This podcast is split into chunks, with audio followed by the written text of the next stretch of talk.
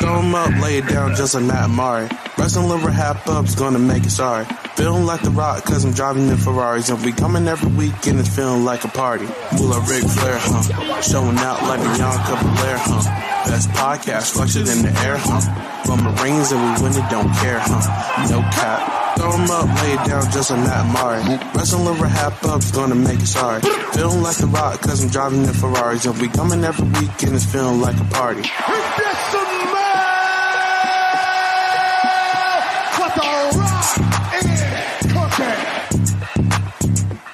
Hi, everyone. Welcome back to the Wrestling RHAPup podcast. I'm your Mhm. host, Mari Forth, and with me, as always, today, my co-host. I have two of them today because this Whoa. is a very special episode. Uh, of course, Mr. Matt Scott. Hey, I'm here as Yeah. always. As Never always. missed an episode. not one. We Not even one. We don't think about those. It didn't episodes. happen. It didn't happen. And then, of course, the amazing, the uh, the wondrous, the librarian, if you will. Hold on, hold on. Mari, What? My co-host for the Pride Okay. has spoken. The Rude. glistening, Middle of my intro. gargantuan, g- I- ah, Grace Leeder. I like Mari AKA. is more, but yes. Right. You're glistening. glistening and gargantuan. Just what I want, just how I want to be described. I, I- I'm here. yeah, sometimes I like look. You were going I'm- for I'm the, glistening. the the G The words. Gs? get it. I get Just it. See, I didn't have my script. Just I, we went off pod, rude. off script here. You are the one who interrupted my intro, but I know, talking over you, it's classic. Um, it was probably going to be great. I mean, I don't know if there's anything else to say. We were leading to the Yeah. same point. we were. Hop aboard the leadership with Yeah. Grace Leeder. What a Yes. week! What a week of Yeah. wrestling news. Yeah. Inside the ring. It's wild. Yep. And so, we, like I said, it's another, it's one of those special episodes. We're going to treat this just like we did our Naomi and Sasha episode. It's all news from here. There are no highlights of the week because honestly, what a freaking week. Um, so if you like this style of podcasting, let us know. Maybe we should call it something. Maybe every time we have a special episode like this, it should have its own like name, like the Wrestling RHAPup Reports or something like Ooh. nothing official sounding Mhm. like that though. I don't I don't want people to think we're like journalists or anything. Um, but Wrestling Hopefully- down. hopefully you're already subs- subscribed to us.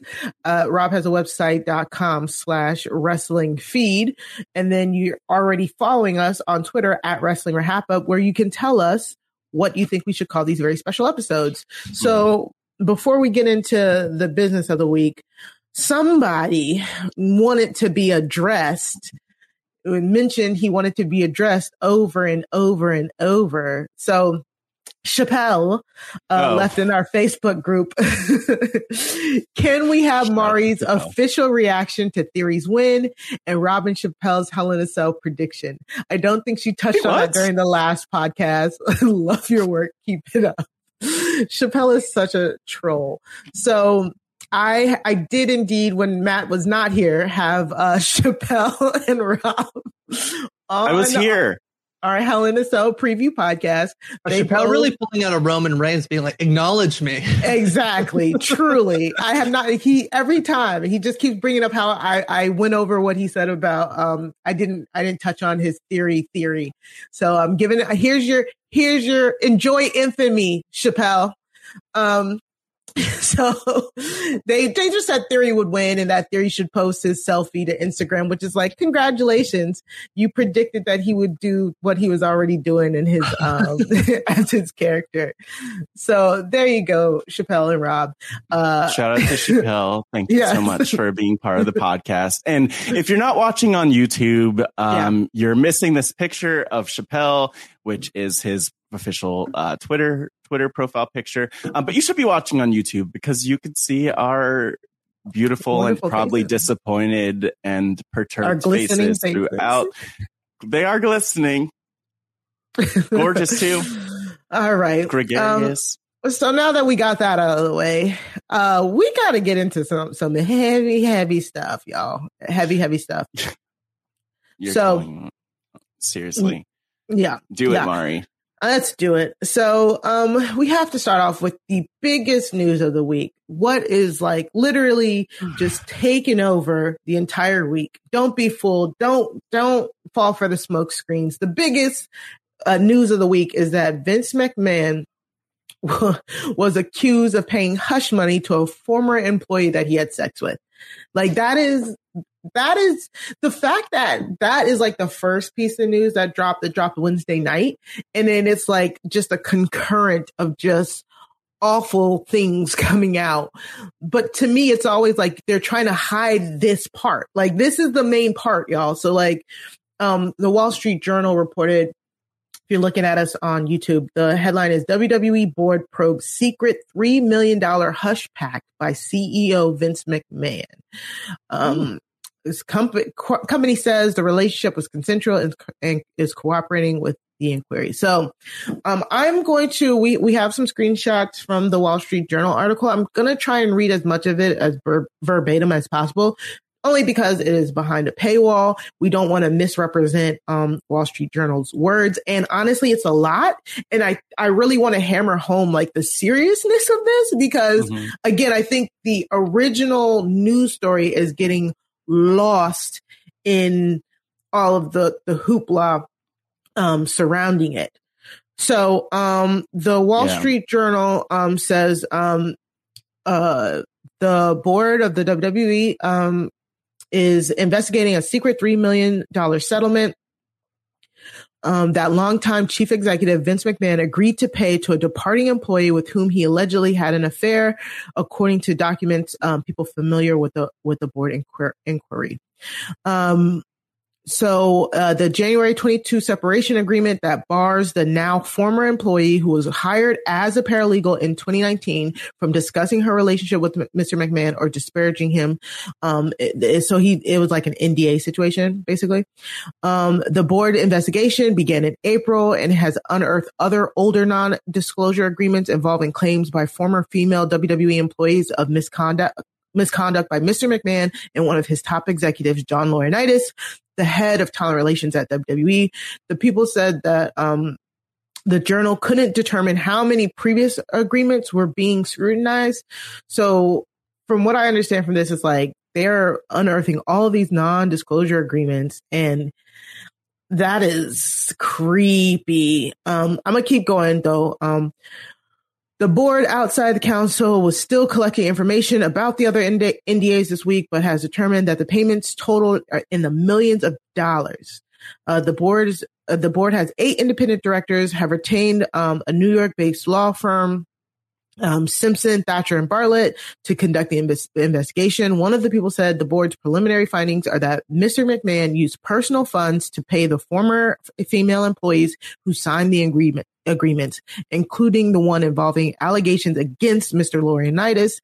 Um, more broadly, the law firm also is assessing WWE's compliance and, and human relations, uh, human resources programs, company culture, and a, spoke, a spokesperson for the company. Um, said that they are cooperating fully with the board inquiry and that the relationship with the ex paralegal was consensual. He added that the company takes the allegations seriously and is dealing with them appropriately. Uh, hmm. McMahon and Laurinaitis didn't respond directly to the request. So, um, any immediate thoughts on that before I continue with a, it's very long. Um, but yeah. basically, an investigation was sparked and now it's leaking. Yeah. I mean, first of all, I didn't realize that this would be an episode of Crime Scene. So glad that you're here, Mari. um, secondly, hey, WWE has a long history of like we Crime. love a contract signing. we love legality yep. and, and the rules, you know, uh, that's all like what Steve Austin versus Vince McMahon is based on of like, I'm in charge and you're not, and I'm going to make you the CEO, all this, all this, uh, stuff. So fits right I mean, honestly, if they took the contract signings more seriously, maybe they would actually not be in situations like yeah, this maybe. involving law firms and legal counsel and, and such. Um, and so we're going to have to have a podcast where we bring in like all of the RHAP lawyers, lawyers aka yeah. Melissa Denny, Ali Lasher, etc., yeah. to, to litigate this one. But, you know, for me, even going back to the headline, I think it's interesting and I'm not surprised, but I think it's interesting that the headline has been is the $3 million settlement because we'll talk more about that and compare that with some other funds that have been moved around, but mm. there's like use of company funds and then there's sketchy things that Vince McMahon does with his own funds. And these are yeah. different things that have different results. So that's one conversation. Mm. And then I think it's interesting that they are very, very, um, they're just very firm that this was a consensual relationship, which uh-huh. sets off red flags for me. And it's again, I'm so. so glad that we get to cover these things because a lot of things are missing in the conversation. Like, yes, she, the, the person, the paralegal in question said yes to Vince McMahon and went along with this and it's described as a relationship. But whenever they're you know, and I, I, say this coming from a perspective of someone who has like been educated about, learned about, and educated others about consent. It's like the power dynamic. Whenever there's a power dynamic there, there's it's, it's very difficult to establish. Mm-hmm. It's and some would say it's impossible to establish consent. Like imagine a billionaire alleged billionaire, mm. definitely multimillionaire, who is your boss. So those are two different power dynamics there that come into into play mm-hmm. approaching you for a relationship like i would say personally it would be hard to say no to that type of thing for multiple yeah. reasons, if not job security slash potentially getting a hundred thousand dollars extra mm-hmm. added to your salary. so I don't love the characterization characterization of this as consensual. And those are like the initial things that jump out to me. But Grace, was there anything that jumps out to you? Um, I think the thing about this, like you know, the headline grabbing nature of this story is, and and, and I think the the fact that like um, what we've seen throughout the past uh, uh, week with some of the the fallout of this is that this feels like potentially the most tangible thing to to ever like potentially take down Vince McMahon, uh, yeah. who's like you know created this monopoly of, of pro wrestling. Um, you know, we can we're going to talk about AEW. AW is still nowhere near. They are a fraction of, uh, of, of the company uh, that WWE is, just as like a, a, financial institution, a financial organization. They make mm-hmm. billions of dollars. Uh, mm-hmm. not making a billion dollars. Um, exactly. And yet, this guy who like has created, he's such, you know, the most. He's he's a very. I'm trying to use the right word. Maybe interesting is the best because he's he, I mean, lots of stuff have come out about Vince McMahon. He is mm-hmm. not a great person.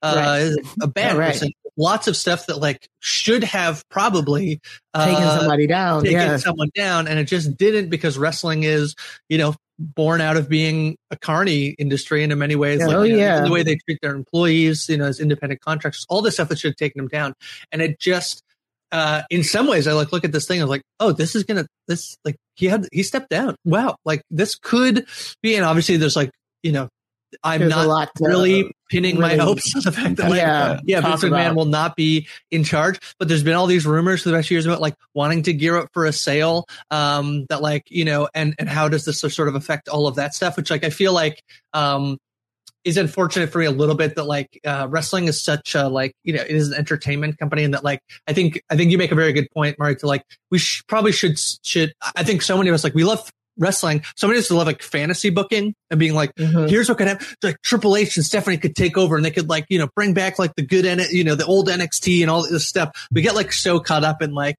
what could be instead of like stopping and being like this all what sounds really mm-hmm. bad. Uh, and it's just like one of the many bad things uh, that like Vince McMahon has been involved in over like yes. the many years he's been in charge.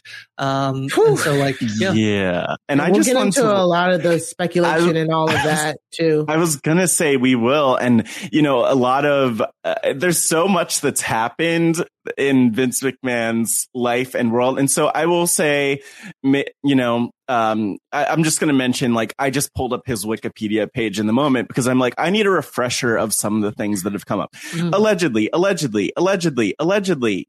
That, just throw that in there. Uh-huh. Sprinkle that in for all Sprinkle the things. All but, you know, like, as a person who, you know, he's had a, a yacht named, uh, I think this is confirmed by the name of Sex, Sexy Bitch was the name of his boat.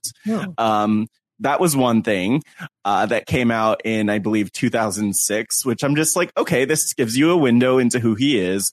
And then he has a whole section on his Wikipedia for sexual misconduct allegations. Uh, and yeah. it's like, and again, allegations, right? Mm-hmm. But I, I think that you know, we we don't even need to go there about like yeah. what I I believe many things are included me, here as well. Let me keep going so then we can Please we can going. drag Mr. And we McMahon. can even we can bring in more of that history too along. Yeah, exactly, exactly. So just going back directly to the uh, Wall Street Journal.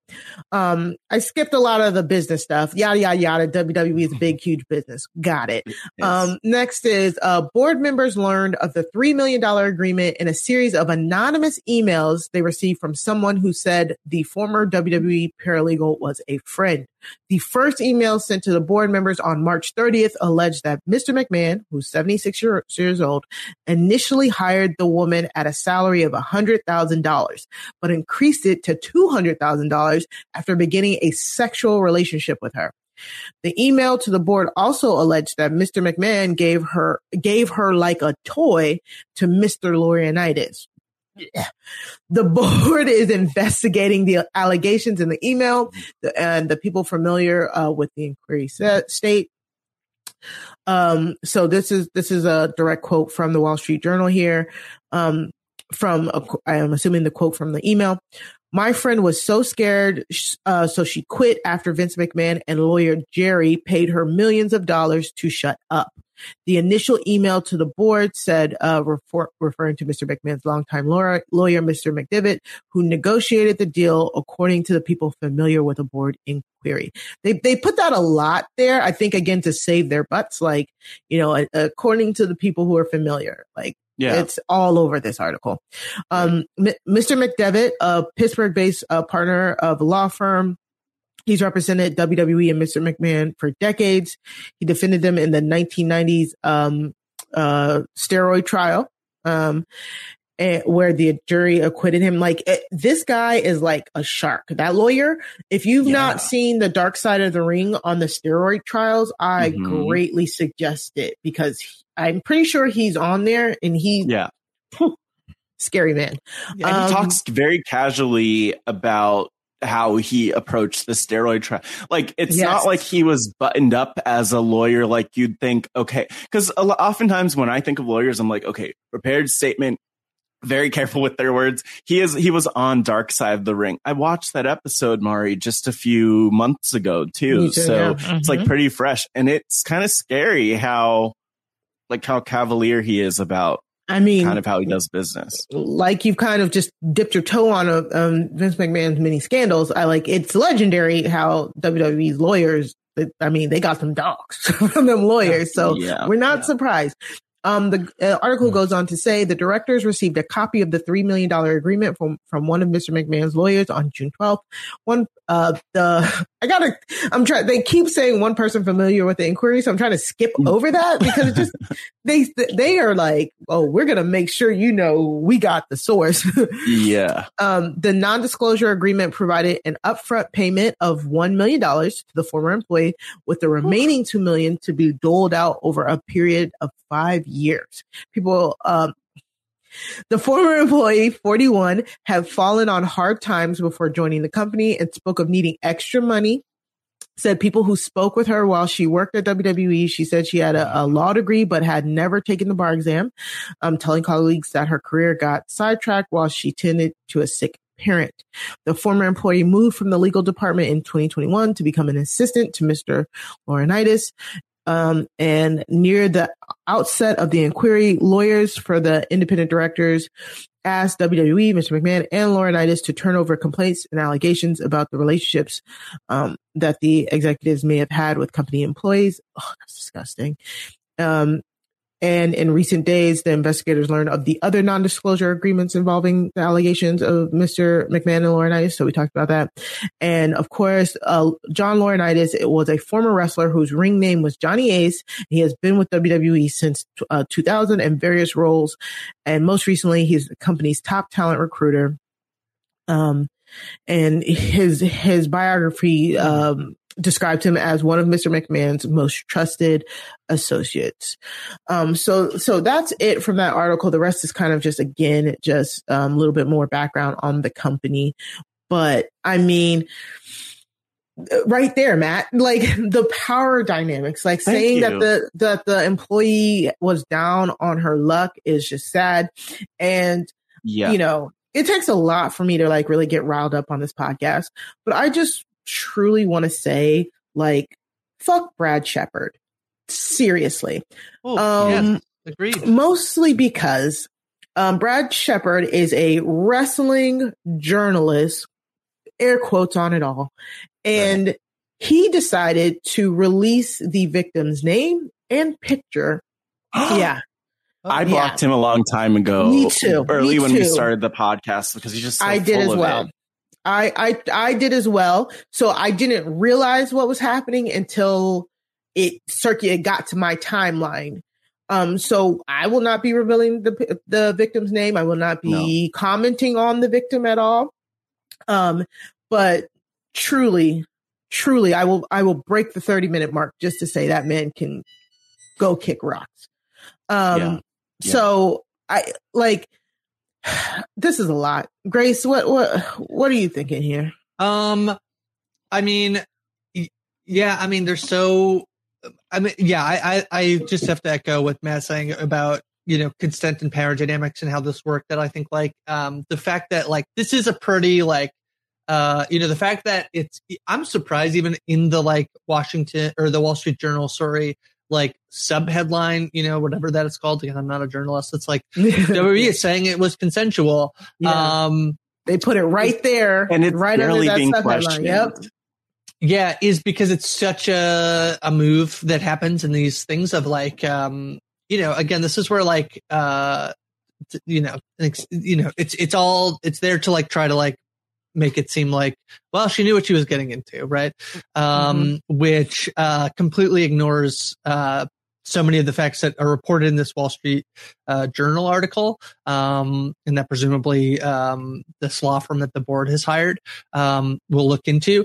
I, I, you know, it's very the the part that like uh, I think to me is is, is I presume that Vince will have to. It sounds like um, from some of the stuff I read, you know, again, I don't know how much how true this is. Wrestling uh, journalism, wrestling Twitter can be, uh, you know, a little bit uh, all over the place. Yeah. But that you know, the reason he puts the reason Stephanie ends up being in charge. Like, I'm very surprised he chose to step down. If mm-hmm. I'm being very honest, like Vince feels like, you know, it's so hard because we, we have his character and then there's the person of Vince McMahon.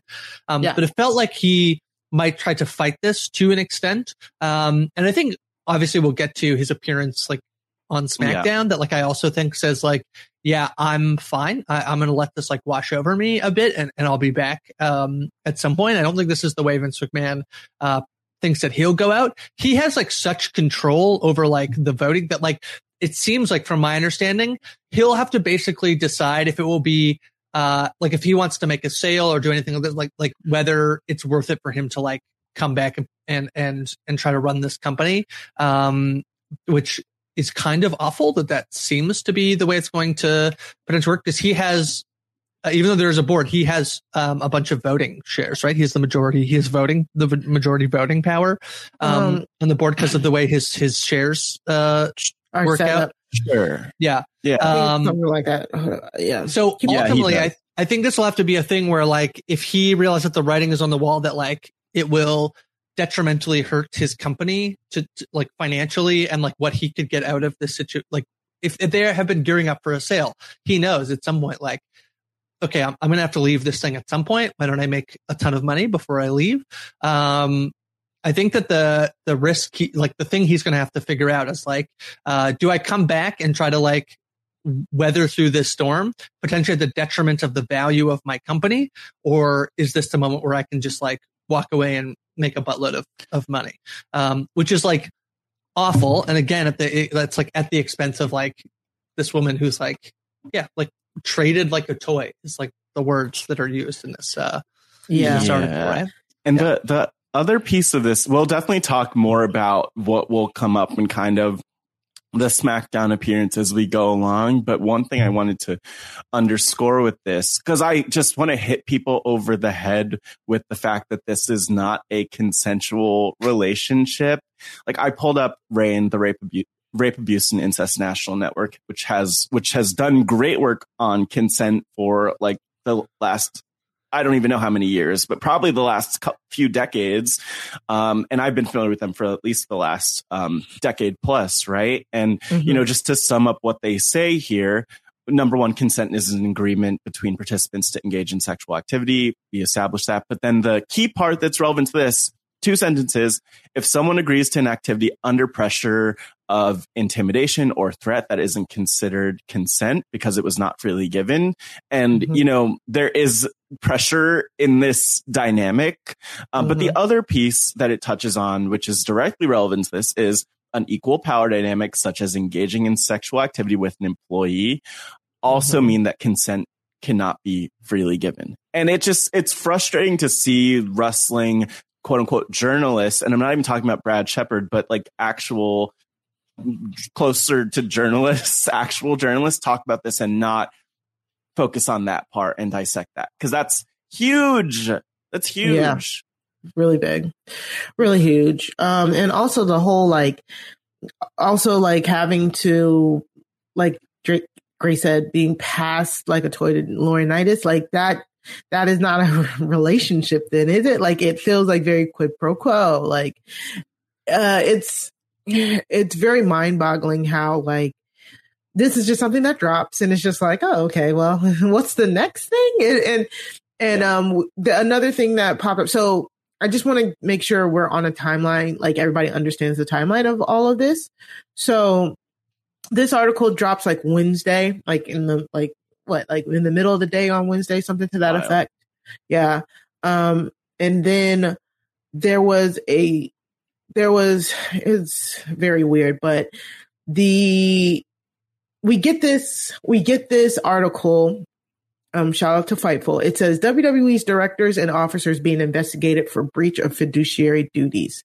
So, um, and this was very interesting. That was that that circulated right on on Thursday, and it says it says another investigation is coming to WWE. Scott and Scott attorneys at law put out a press release uh, announcing that the law firm will investigate whether certain directors and officers of WWE breached their fiduciary duties to WWE and its shareholder, and so.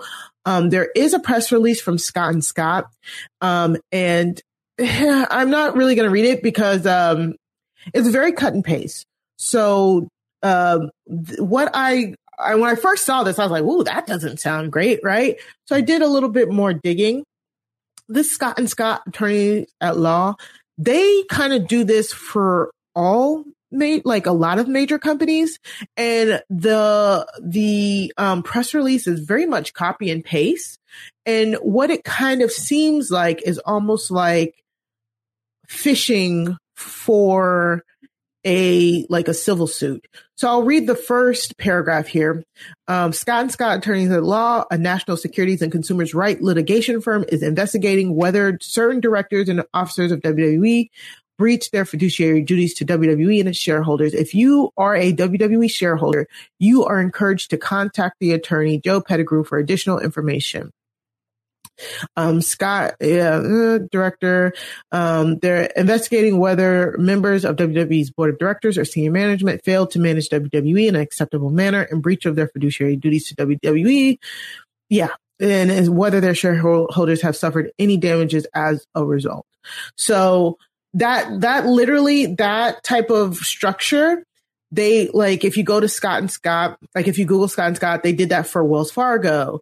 They did that. They did that same kind of press release for.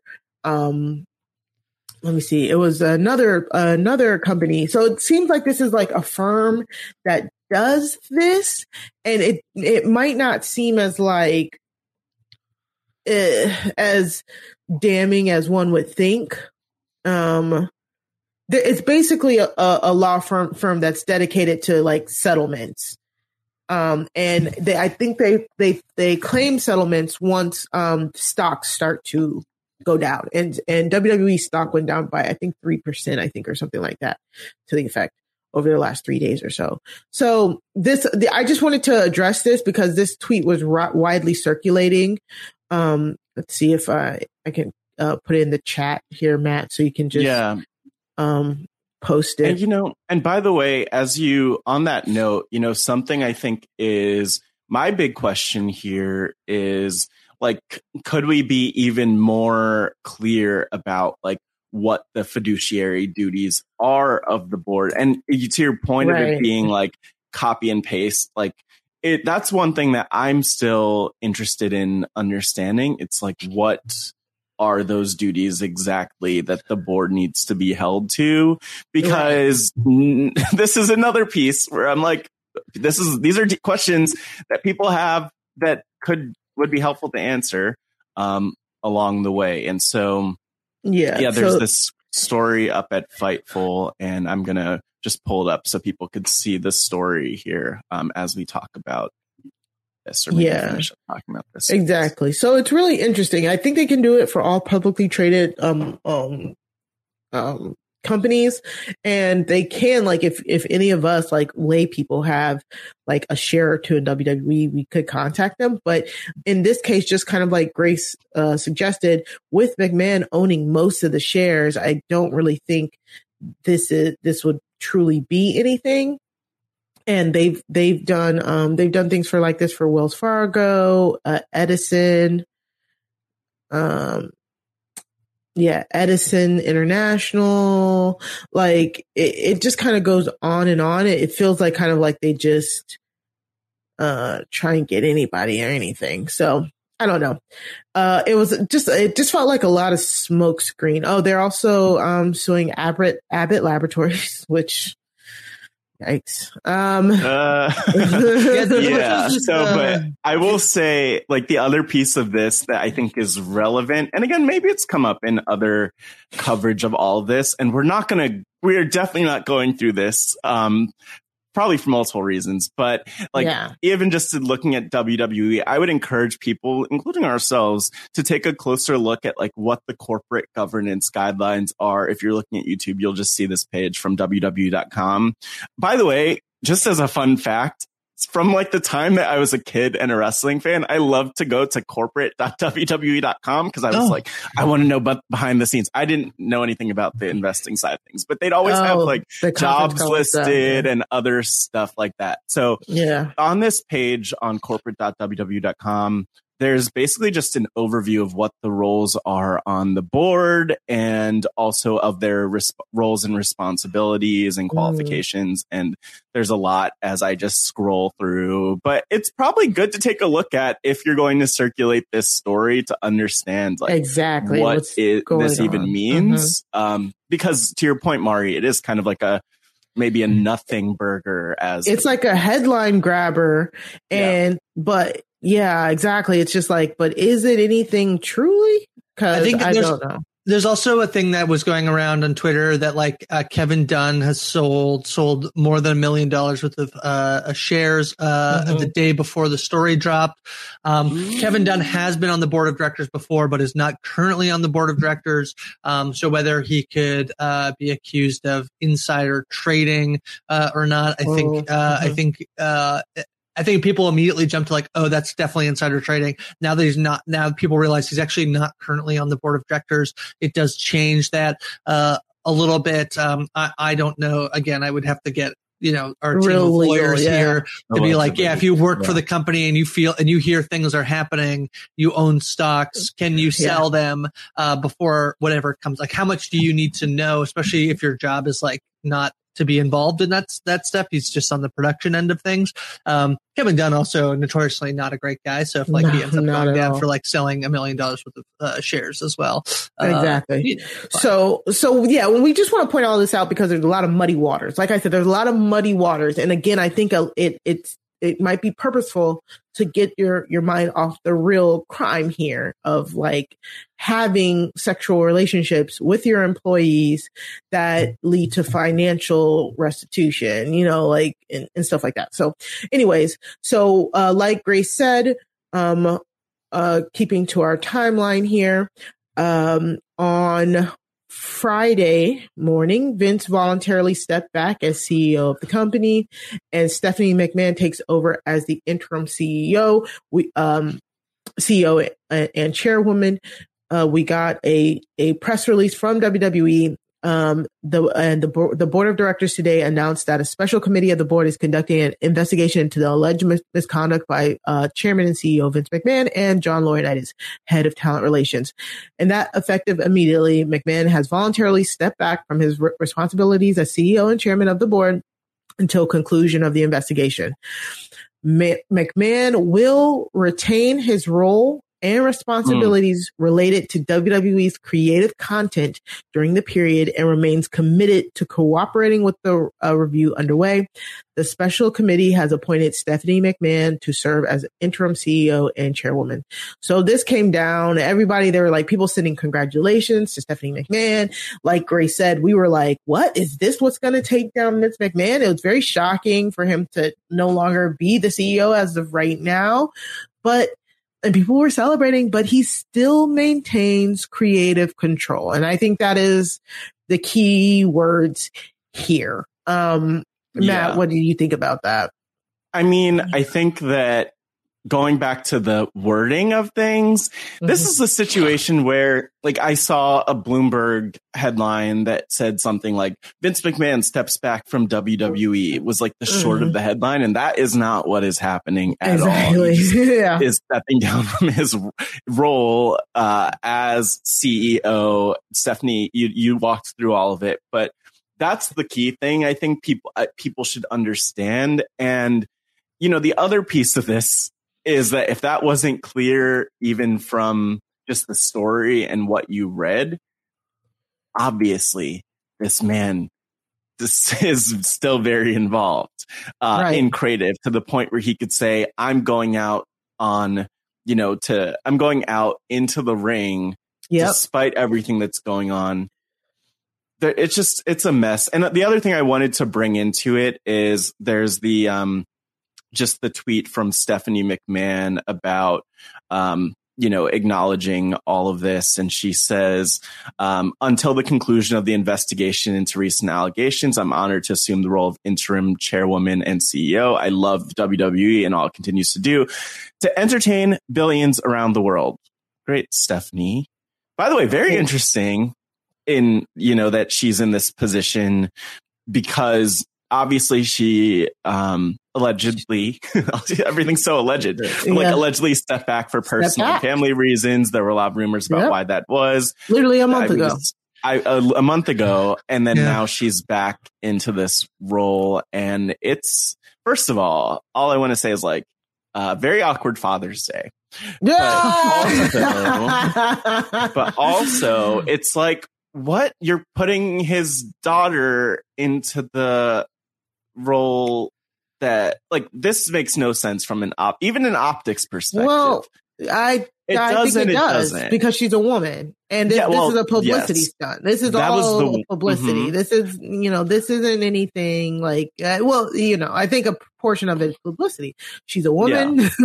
Yeah. she is Stephanie McMahon, I, and yeah. people you know the moment she was named CEO, people like yeah Stephanie like Stephanie fan cams popped up. I was like when when did this happen? So like I mean it, it, it makes total sense to me. I think here. I think yeah. it's a horrible idea though, just from the person like that, because that was my first thought. I was like, oh, okay, they're putting, there's a woman in this position. It, I think it counts against her that she's a McMahon who obviously works closely with her father who would do what her father who, exactly who would do what her father says and exactly would be willing to step back when the time comes they're not exactly. going to put nick khan up there because no. he would probably never step back and do everything. Con man. I don't know yeah. if you uh, you two watch the TV show Succession, but uh, I don't, this is I'm, I'm trying. This gonna, is this is real life Succession. Uh, an old terrible man who's like trying to figure out like if he has to leave the company when he decides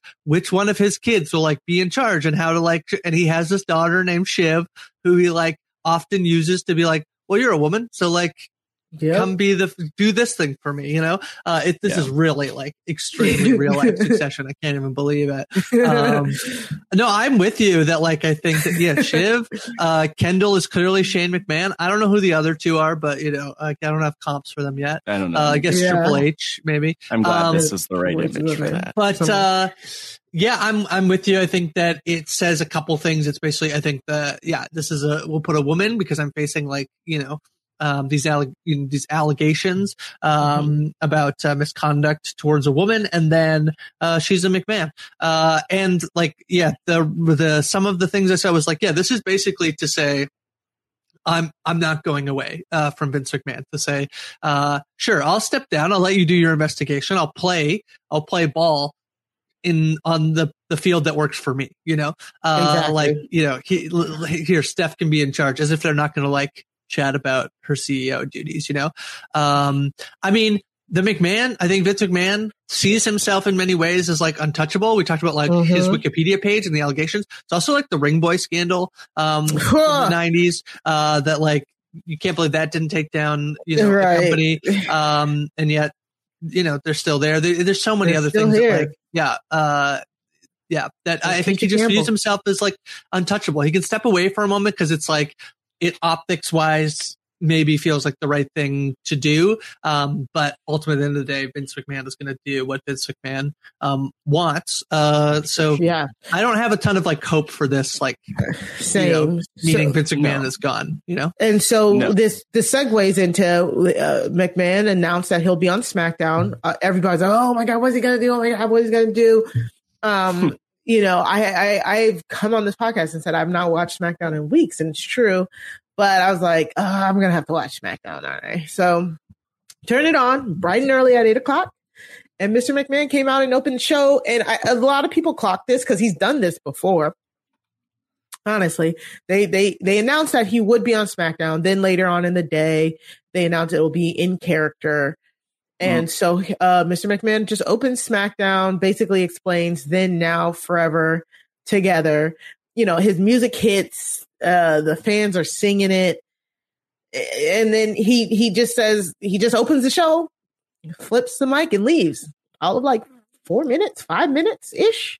Just, also, he. He, before even the then now forever come he obviously did not say a lot here but he right. did the whole baby face minnesota, minnesota. it's great yep. to be here and yep. mm-hmm. you know mm-hmm. just trying to get them to pop and they popped they great he had them eating out of their their hands it was really disturbing the, the reaction, reaction, was i feel like the People crowd reaction the, was strange so here's what I would say about the. Yeah. I want to just address the crowd reaction because the camera shots were all on people who mm-hmm. probably have pictures of Vin, like posters of Vince McMahon over their beds, like you know fanboys of Vince and well, yeah, fanboys of Vince McMahon. And the so there's the there's the camera and what it captured, but also the reaction in the like the sound of the crowd was very odd and uh, here's another thing I would just want to put out there as we like dive into talking about this is that so generally, and I credit, I have to credit um, watching a stream with um, Fightful and Sean Ross Sapp for this idea because I was like, what are what's going on? What's the latest news? And um, like on YouTube, normally you can't see the dislikes now, but there are these wonderful Chrome extensions which allow you to see how many dislikes certain videos have. So before we right. started recording, I downloaded the extension. I was like looking at different oh, videos because I was curious how much they're dis- disliked. The video, Mr. McMahon addresses the WWE universe from last night, SmackDown, J- June 17th, 2022, has like 65, uh, 655,000 views. 22,000 like thumbs ups or likes and then 32,000 dislikes. So yeah. just putting yep. it out there. And there are lots of videos that have like barely any dislikes. That is mm-hmm. astronomical. I'll just say, I think that, um, I, I listening to the video, I do think, so I don't think people in the audience were, people weren't booing, right? I don't right. think that the people were definitely like cheering. I also think that, uh, if you listen to it, it does have a little bit of that, like the piped in crowd, uh, yeah. noise, I think as well, which to me, you know, it, this is, this whole thing is, is some sort of PR, you know, uh, PR it's dick swinging. move. It's dick swinging. That's what right, it is. right. Yeah. So uh, it doesn't that they would like pipe in. To, I mean, they do that a lot, but uh, intentionally for this one, um, it's Yeah. super disappointing to me to see like him. He just knows, like, God, the like. I don't know what it is. but, Like, it makes me a tad embarrassed to be a wrestling fan. If I'm like being totally honest, thousand percent. he can walk out and these people will just cheer him after he's like been accused of something. Um, and it's just like incredibly disappointing. Uh, if you want to, you know, all these people who are like, cancel culture has gone too far. Watch this Yeah. video. Watch Yeah, watch this video. There's no Yeah. cancel culture. It doesn't exist. It's not a, it's not a real thing. Uh, Unless you know, you are a minority. it's ridiculous. Yeah. Well, Yeah. So, Yeah. um, but also, so yeah, on the video, they definitely could pipe in the, the noises. And I, that's why I watched it live because I wanted to see it live. And unfortunately, I have a job to do. So I had to give him that, those ratings. So I'm pretty sure he popped the ratings, um, just for, for that. oh, I'm so annoyed. They got me so matter. good. I was like, yeah, I'll Yeah. tune in. I want to see what Vince is saying. I Yeah. tuned in for like five minutes. I didn't watch. Five I minutes, never yeah. watch live anymore. Mm-mm. And so then I Exactly, turned it off afterwards. But like, Yeah. yeah, so annoyed. It's Yeah. very Well, annoying. I mean, that segment's like, going to be the highest rated segment, like, of the whole week. but And, who um, cares? they Is it worth it? Is it worth it? It That's is because worse. Vince can go back and say, "Look, this is how they responded." I don't the like because, like Grace said, the only reason why they would even even if Vince didn't have the power, the only reason that the the board of directors could even try and come up with a vote is if they can prove that he is hurting the company. The stock, like you just saw on WWE corporate, is down three point three point six four percent. Um, but if he can say, look, people are still turning in and, re- and for me and giving this positive reaction for me on TV, then there's nothing, there's not wrong. You know what I'm saying? Like it, it is a measuring stick. It, it truly is a, a dick swinging contest to be like, this won't hurt us. And, you know, I'm kind of afraid that it might not. Like you said, he survived, he, you know, Vince McMahon and cockroaches. Like he survived so many things that should have ended him. And unfortunately, this might be it. He, this might too. So he might survive Yeah. this too. So, I mean, we'll see this all, of course, all of this broke this week. I mean, I don't know. I mean, I don't know. I truly don't know. Like, I don't think there, there nobody's pressing any criminal charges against him. I don't know if the victim themselves even came um, out with it. Again, uh, the Wall Street Journal said it was a friend who had sent the emails. I, I can't, I don't, I would be surprised if the victim didn't know about the emails being sent and all of that. But I, I guess we'll see. I guess that's the Oh. biggest thing. It's just like, we'll see.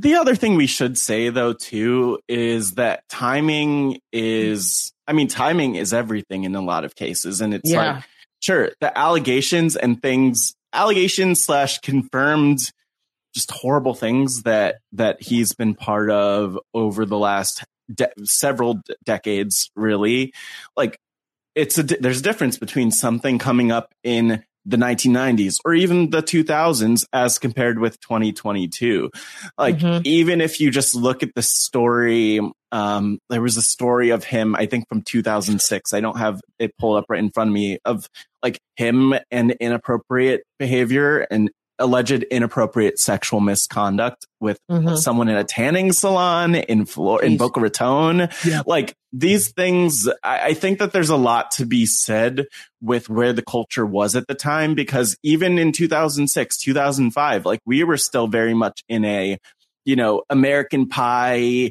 culture of like, oh, this type of behavior could be laughed at and celebrated and things have changed a lot. And I think the thing that could make a big difference with Vince McMahon now is if there were high profile voices who wanted to actually call this out. The other piece is if there were talent who were actually willing to call this out. But again, we see the influence of money and I, I don't want to give up my job for, you know, for the sake of pushing for the right thing if I'm getting paid millions of dollars or if I'm being paid hundreds of thousands of dollars or if I have star power. And so everyone's in a tricky situation, but we need like we need people to speak up and to say something and be willing to push back. Um, or else it's not going anywhere. I think the other thing that could come out of this is I think that there is still opportunity for potentially other shoes to drop here that like somebody else comes forward is the other thing that I think could, I, I you know, uh, again, everything is alleged, but like, I, it would not surprise me if we saw like, there are more, there's more than just this, you know, this thing that has happened, right? Uh, well, there's the yeah. Johnny Ace stuff. You know, the Johnny right. Ace related stuff where it's like, here are, there are these oh. payments oh. to different people with hush money and all of these things. And so that is a whole other conversation. Um, yeah. That, so let, let me shed a little bit of light on here. Um, rest, uh, uh, if you go on your daily smart app where you can Ooh. get all your wrestling news, um, there is a article here from wrestlinginc.com that uh, says under what conditions can the WWE board fire Vince McMahon. Um, they say they go on to say that in this article that Laurinaitis is expected to be gone from the company. He was not. Um, all reports say he was not backstage from um, during SmackDown, so he, he I can definitely see him going down as the patsy. Um, but what would it take to punish McMahon? So, um, in the WrestlingInc.com article, they say WrestleNomics, uh, Brandon Thurston has provided something of a keystone to the entire situation, finding a November 2010 employment agreement filed with the U.S. Securities Exchange Commission that outlines the conditions under which the board would have cause to terminate McMahon's employment. Section C of the posted segment is especially important as it refers to the executive's willful and intentional material con- misconduct in performance of his duties or gross negligence of his duties other than due to the um, executive's disability, including an in- intentional failure to follow any applicable company policies or directives. Um, so if the if the code of uh, the company's code of business conduct states uh, under the equal opportunity employment and non-harassment section strictly prohibits any form of grant or offer of an employment quid pro quo for personal intimacy. So oh, it's oddly specific and also, something, also something that is oddly specific for good reason dealing with him I do totally agree with you, Mari, that John Laurinaitis, and almost it feels like when he was brought back uh, to eventually take the fall for something. uh, but I would yeah. agree, and I am very worried as well that like uh, they might say, "All right, bye, John," who only came back a few years ago. Yeah, uh, yeah. That uh, even maybe less than a year. Uh, that they'll say, "Well, we got rid of John." Uh, but you know the relationship with Vince was consensual, and so uh, exactly. We're all, it's all good. And, you know, but look, we, the, you know, we've, we've gotten rid of somebody. Uh, again, it's an exact storyline from Succession. and I will actually be, I would, you know, I would love if Johnny Ace was gone as well. So sure. Agreed. I mean, the two would be great. One, I guess. Um, so and yes. By the way, just to close the loop on something that you referenced, yeah. Grace, and correct me if I'm wrong here, but so following his tenure as an on-screen performer in 2012, Laurinaitis was relieved of his backstage executive duties and returned to his original role as a road agent. And mm-hmm. then, so that was 2012 where he was taken out of his executive duties and then he became head of talent relations again in oh, okay so he's been 2021. So he's been there. Oh, yeah. Oh, yeah. And then he's had different cameos on screen. I'm, but it oh, sounds wait. like he has been a road agent. He took over head of talent relations after Mark Carrano was fired, right? Yes. Yeah. March Mickie James thing. Yeah. Oh my so god. he took it went from worse to worse. Yeah. Yeah. Yeah. Okay. That's real. All right. Yep. Is that that that's it, right, Matt? Yeah. All right. Thank you. So we will um continue with these developments. Um you know what? Silly us. Looks like we need uh, an ad break. So uh, silly we'll us. Be back.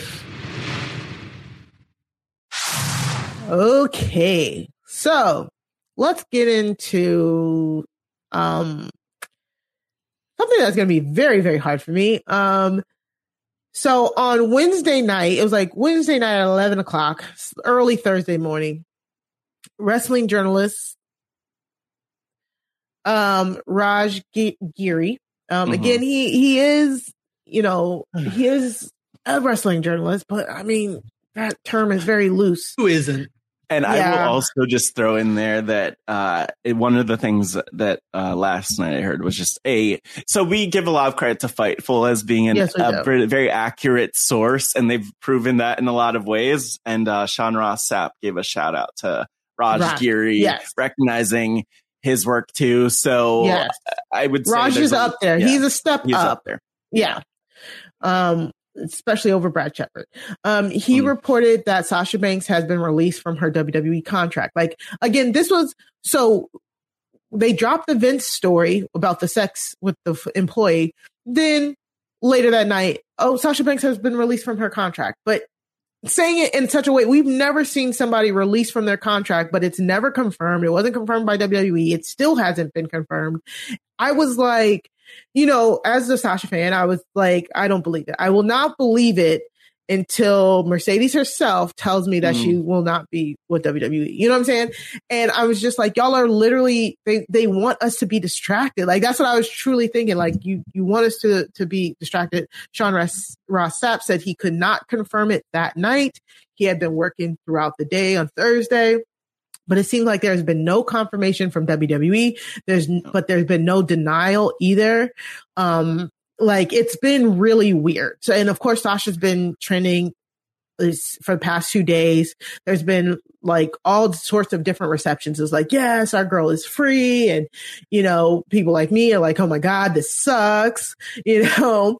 Um, but then people are like booking her for stardom. Let's, what about Hollywood? Like, and then of course you get the people that are like, oh, well, good. For, they, she deserves it. She's a crybaby. She deserves to be let go. You know, it's been the, the fan yeah. reaction has been far and wide. Again, she's been trending for three days straight. Um, and oh. on Friday night, an hour before SmackDown, um, Wrestle Purists uh, reported that WrestleVotes claimed that their sources agreed that she has been released. Like again, WrestleVotes and Wrestle Purists. Mm, okay. Not sure mm. about them. They said no. that they had one big talent backstage and one uh, like worker backstage one, confirm one talent and one big backstage name believe y- that yes. Yeah. Sean Ross Sapp is saying that his sources ha- are like they haven't heard that they talent don't relations know. hasn't heard it. Like the yeah, people he relations. knows in talent relations have yeah. know nothing about this. Know so. nothing about it. Yeah.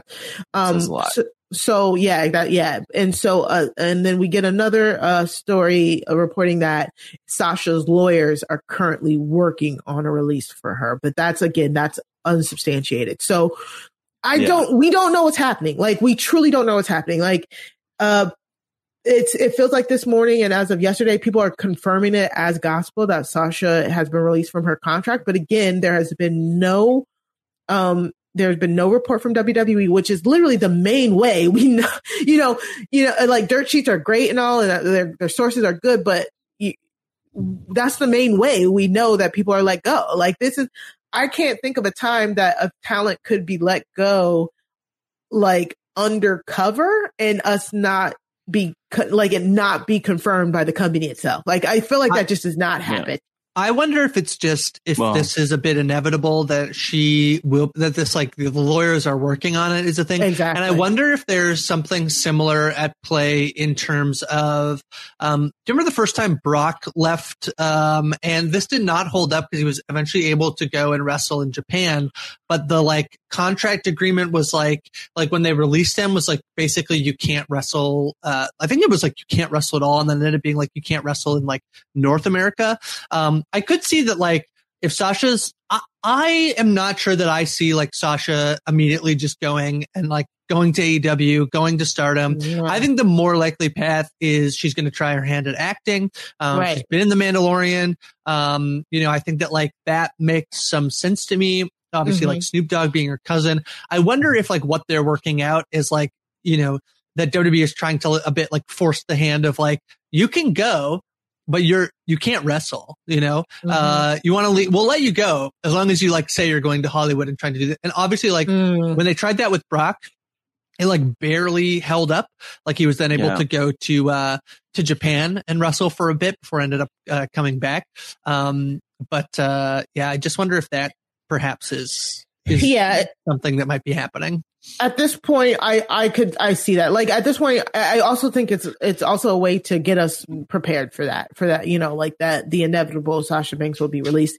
It probably is just the lawyers at least at this point trying to hammer out the details of her release because at at this point, Sasha's done everything she can do in WWE. She she's said it. She she's done. She she got her her dream. Her dream was to main event WrestleMania. She did that. She's got her win at WrestleMania. Of course, it's not like what she how she envisioned it, but she did get her win. Right. Mm-hmm. She's won all of the titles. Unfortunately, she's only had one title reign that that over three months. Like, right. I, they I'm love to, speechless. yeah. Yeah. Um, so, but other than that, Sasha's done everything. She she's had match of the years. She's inspired a whole generation of wrestlers, and so for her to be this big of a, a talent and to be treated this way, I I I agree. If, the, if this is what she wants, then she she should go because she needs to find her value somewhere else. And then we'll see. Like if she comes back, she comes back. If she doesn't, like I like, there's no way that she falls off the face of the earth. Mercedes Varnado is not falling off the face of the earth if she's not with WWE. Like uh, there could also be some stuff about her name as well that's like up, uh, tied up on all this in terms of like she might want to be able to go and be uh, an actress, an actor under the name Sasha Banks, um, and worried that like she might not be able to like that could be to, like because I think in the Mandalorian she's billed as Sasha Banks. Uh, no, she's not. She's she's, she's not. billed okay. as Mercedes. She specifically okay. billed herself as Mercedes. Uh, Varnado for Smart. The Mandalorian. And she's, and ever since she's been back since 2019, all of her social media has been as Mercedes, Mercedes. Yeah. So she, she's actually been working on that so she doesn't need she doesn't need WWE. And because the Mandalorian, she didn't get the Mandalorian because of WWE. She got the Mandalorian right. because her husband booked her on Hot Ones, and then Jon Favreau saw her on Hot Ones. Mm. So that that connection, lucky for her, all of her connections to Hollywood came organically, and it was not reliant on WWE. So that shouldn't be anything for her to worry about as opposed to The Rock or The Miz who or, or John Cena who most of their Hollywood stuff in, uh, initially was all tied up through WWE. Right. Um, so I, I just, I just want the best for her, truly. And wherever she goes, I'm watching. Like, I don't care if I have to, I don't want to, but if I have to stay up at two in the morning and watch her on stardom, I will do that. Like, I, oh I don't care. I will I, actually, I just don't oh see her going to Japan, but like I could totally be. She wrong, loves but... Japan though. She, you know, she went there and and At and um, wrestled. Um, she learned from Meiko Satomura. She she really likes Japan um, from all all reports stated. So I could I could definitely see it, but in I mean, who knows? Who knows? I I don't know if I want to see her in AEW again. They would have to drastically change how they book their women. Um, and I would love like if I'm fantasy booking, because Grace said we love a good fantasy book, I would love for them to make her the centerpiece of WoW. Like Tessa, Tessa mm. Blanchard is gone, right? Like from all intents and purposes, Tessa Blanchard is gone. So if if Sasha hooks up with AJ and they do an all women's promotion here in the US, you know, with her being the foundation, holy cow. I'd watch the hell out of that.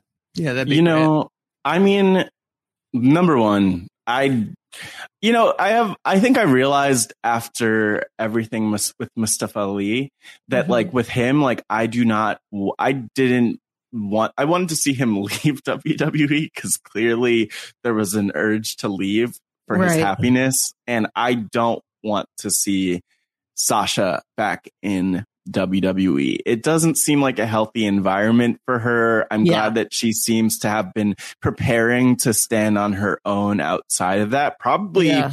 going back to that WrestleMania, whatever you want to even call it, them losing the championships. Um, oh yeah, Sasha, 2019. And, you yeah. know, yeah. And so her mental health break. Exactly. It's good. And, and so hopefully she has what's best for her. Whatever you know what like whatever will leave her healthiest and happiest is what would be great i don't know what that is and honestly i mean she's like hopefully she could sit on whatever's in her um Banks account, um, and yeah. not feel the need to do something immediately. Like if she takes a year off and that's her choice, like good for her. Um, and I, I hope that she could afford to take her time in making the next decision, as opposed to like, I don't know, a Vince McMahon who makes a rash decision to appear on SmackDown. I mm-hmm. hope for Mercedes, aka Sasha Banks, that she takes the time to figure out what her next step is because she's it's she the ball is in her court. She is mm-hmm. you know really she has a lot of power in this and obviously and, whenever she speaks up there's going to be a lot of hype around that too. So yeah. she needs to be thoughtful about when she does that and where she does that. Yeah. And she's only 30, y'all. She's oh my God. only 30. Somebody yeah. broke it down. She's six years younger than Charlotte.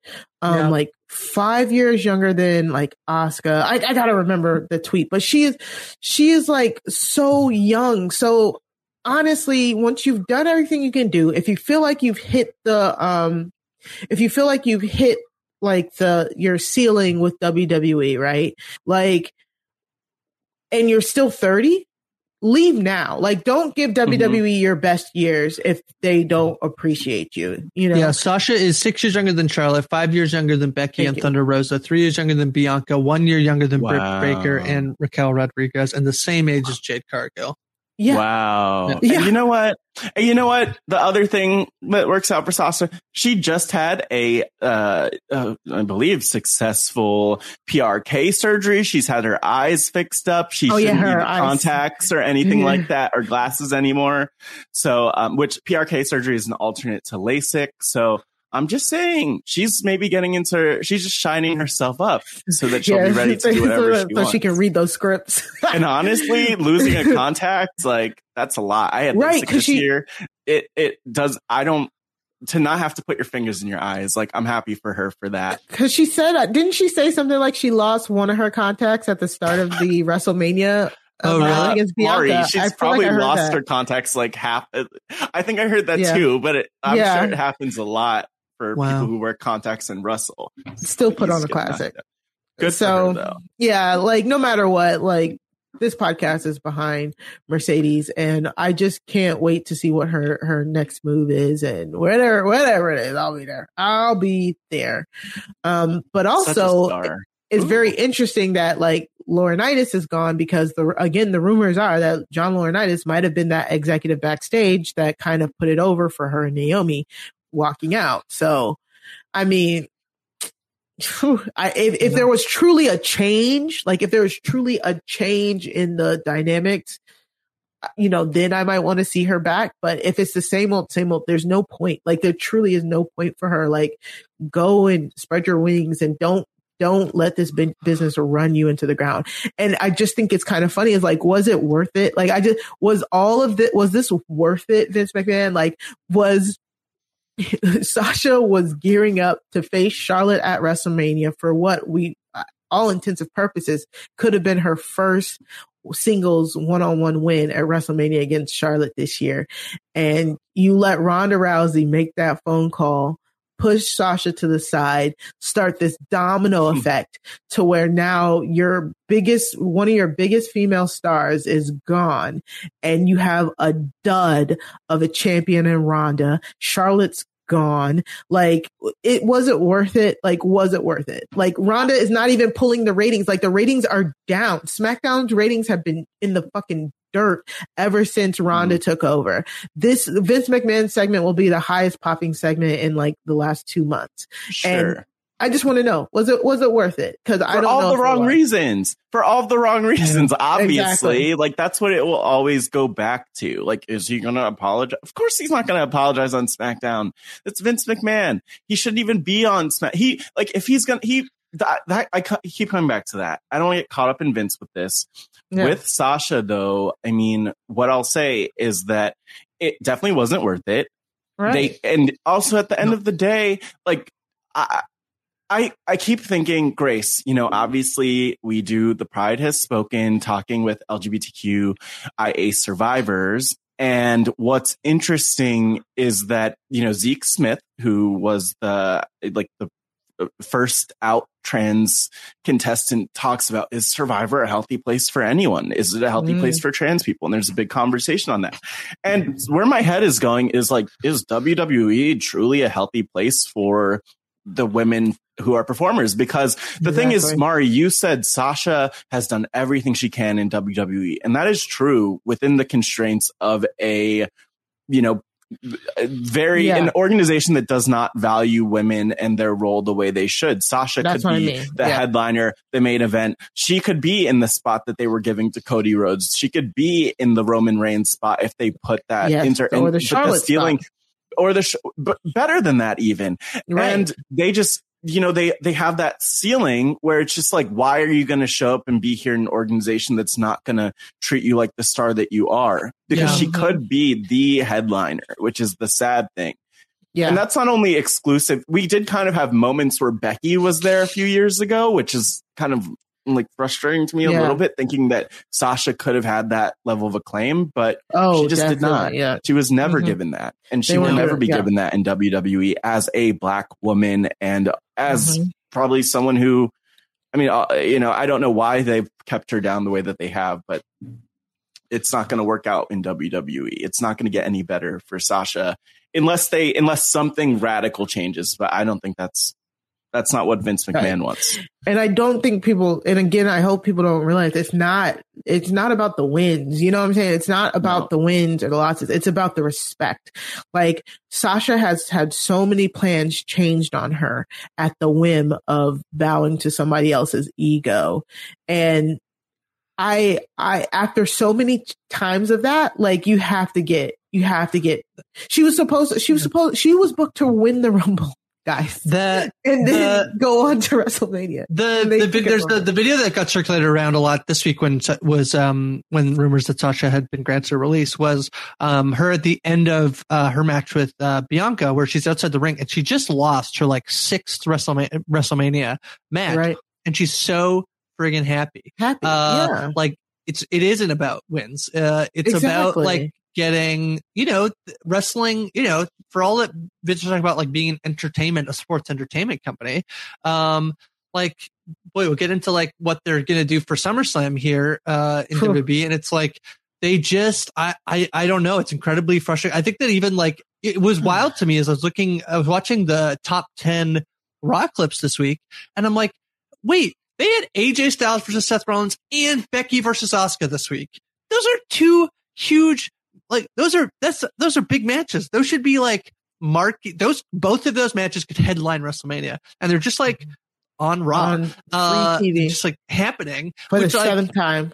Yeah, and it's just like there's no like what's the story, what's the investment in somebody's character, like that's the thing that I think is like so lacking from WWE at the exactly. at the moment that like everything just feels so like I don't even want to call it Disney fight anymore because I think Disney is doing a better job at like yeah. you know with some of their their stuff that like it just feels so glamorized and corporate to an extent that's like and and yet they make a ton of money. So like like yeah okay cool. Yeah. Yeah all right so um in other news Randy Orton is reportedly out in like till 2023 or something. His back injury is worse than they originally thought, and it now requires surgery. So again, they've been pushing Riddle, and Riddle's been having like been saying all these things to Randy. Like, I I feel I feel so bad for Randy because I think he was truly like he celebrated his 20 years. He he's he's changed my whole view about him. He he seems right. to have learned a lot, mm-hmm. and to be taken out a, with a back injury that again i was like did i miss something because it, it happened so quickly i didn't even realize he was like hurt that bad you know um so sending healing prayers to him of course yeah um any comments on Randy? no no, I mean, uh, yeah, it's like a little bit, it feels like a little bit of a career resurgence. I almost feel like he um, is getting the thing that like happened to John Cena once Cena sort of like started to like slow down. Uh, right. That, like people were like, oh, actually, he's like really good. Uh, yeah. and like very competent at what he does. Uh, and Orton is sort of getting the like respect. I mean, he was such like a petulant child when he showed up and right. obviously, exactly. you know, whatever, but, uh, he's just like, a very, very good pro wrestler. Um, that, uh, I think people are like slowly starting to appreciate it. Then he's having a ton of fun, it seems like with, uh, with Riddle. So, uh, yeah, a bit disappointing, especially at a moment like, it's very strange to me that there does seem to be this uh, belief in you know around in WWE right now that, that, there aren't a ton of like top baby faces. It seems to be potentially why uh, Edge was turned uh, face. That there aren't these, and, and Orton was seemingly somebody who they could have uh, done that with, yeah. Uh, and so he's out. Um, part of me thinks like there are some options they have there, but um, yeah, certainly could have been fun to see Orton, you know, make a little bit of a uh, yeah, like a, a it's strange for me to think that like Roman versus Randy could have been fun in 2022, but here we are. Yeah. Yeah, but also like they just, need to develop more stars, right? Thank you. True. That's literally yeah. that's exactly yeah. you took the words right out of my mouth. You can't wait till people come back after a 20 year career and and and let it's lazy. It's like you're letting the nostalgia yeah. do the booking for you. And it's just like these matches, Becky and Asuka, AJ and Seth, you're letting the performers with talent get themselves try and get themselves over off of bad creative. It's just so lazy. Also, shout out to Big E. I think he he um threw away the the neck brace. Oh, nice. Yeah, I, I forgot saw, to include that. Yeah, I saw that, and it was. Yeah. Uh, I mean, hopefully that's a good, um, a good sign. Know, we're I'm hoping, assuming it's a good sign, but yeah, not holding um, my breath for when right. that return happens. Unfortunately, referee Dave Hebner passed away at 73. Um, mm-hmm. That's Earl Hebner's brother, right? Twin right? brother. Uh, brother. Part yeah. of one of the greatest storylines in wrestling history. uh, yes. uh, it's it's so yeah. brilliantly stupid. Is that uh, Ted? Di- so the the storyline is that like the referee screws up Hulk Hogan uh, in a match. Hulk Hogan realizes that uh, oh, is this a twin brother? No, that's not a twin brother. Ted DiBiase paid for this man to have surgery to look exactly like Earl Hebner. That's the story. Uh, absolutely brilliant, uh, tremendous. Yeah. Uh, yeah, uh, sad day for for us. They did, uh, yeah. and yeah. And by the way, my theory is that they were going to do something like that with the Elias Ezekiel thing. You know, pay someone to have the face surgery. Yeah, yeah. But um, and by the way, just uh, and great great reference by the way, Grace, and just a shout out. And here is yeah. for the YouTube watchers an image of Hulk Hogan a horrible person pointing at Dave, I guess. Yeah, he's pointing at or Dave because Dave Earl Earl comes out, I think, and it's like, I got tied up. I was tied up backstage, and it's like, you yeah. got plastic surgery to look like this guy. It's the it's oh. what a tremendous uh, bit yeah. of wrestling. Did he come running there. out with the ropes? I think everything so. Like I think yeah, he's like, I got because like, like, uh, everything is in the ring and has to explain to the audience, right? It's so. yeah. Oh my yep. gosh. Um, I wish that was wrestling today. You know, just give us the just find twins everywhere and then yeah, more twins, twin magic more everywhere. Twins, twin That's magic, all, yeah. Honestly, two, wouldn't that be wild? Two staples of pro wrestling is twins and then fake brothers. Uh, uh, yeah, two people who aren't actually brothers, but yeah. they are. Bring it back. Tell I us mean, they're brothers. We yeah. do have the Usos and all that. Yes, the Usos. Yes, which we need goes, more twins. which goes into our want, next thing. Oh, if you did stick around at SmackDown, um, the the um, main event was Riddle versus Roman Reigns. Mm-hmm. the stipulation was uh, if Riddle loses, he can never challenge for the world title again as long as Roman Reigns is champion. What a great way to like make sure that like you want to try and build a baby face. which like yeah, you can lose me a little bit on like Riddle being like this big baby face, but like uh like yeah, well, let's never give him a title shot. Roman is the champ.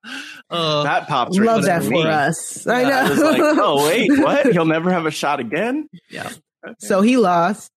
Um, the crowd seemed into it. I don't know. I was I wasn't listening. Um, but weird. so in Minneapolis. It, it ended. It ended with seven minutes left, right? So I was like, okay, um, something's happening because Roman grabs the mic, said, That's it. We went through everybody, blah, blah, blah. I was like, Okay, so who's coming out? Who's coming out? I'm like, Somebody's coming out. There's going to be people coming out. There's somebody's coming out. And it was Brock. It is Pride Month.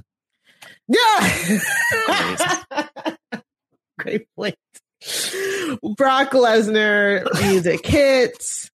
And uh, we get Brock Lesnar and a Roman stare down, and then Brock Lesnar beats everybody up. And who cares? Who the hell cares? I've never we seen get, this before. We've I've beat everybody, including Brock. Brock Lesnar. But here's we Brock just went back. full circle. Uh, Brock Lesnar. it's announced. Uh, the news is announced that it will be Brock Lesnar versus Roman Reigns at SummerSlam in a last man standing match. I do not care. I don't care. I don't care.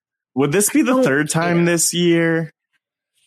Maybe. Uh, they they never they didn't fight before WrestleMania. WrestleMania. Right? Oh, the day one. They when, they tried to. They were supposed. They were supposed to fight at day one. They didn't fight at day one because of Roman having Roman an injury, got, maybe. Yes. And yeah, then Brock won the COVID, championship. Think, right? He got COVID. That yeah. sounds right.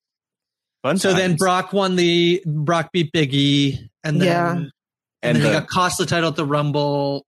No, yeah.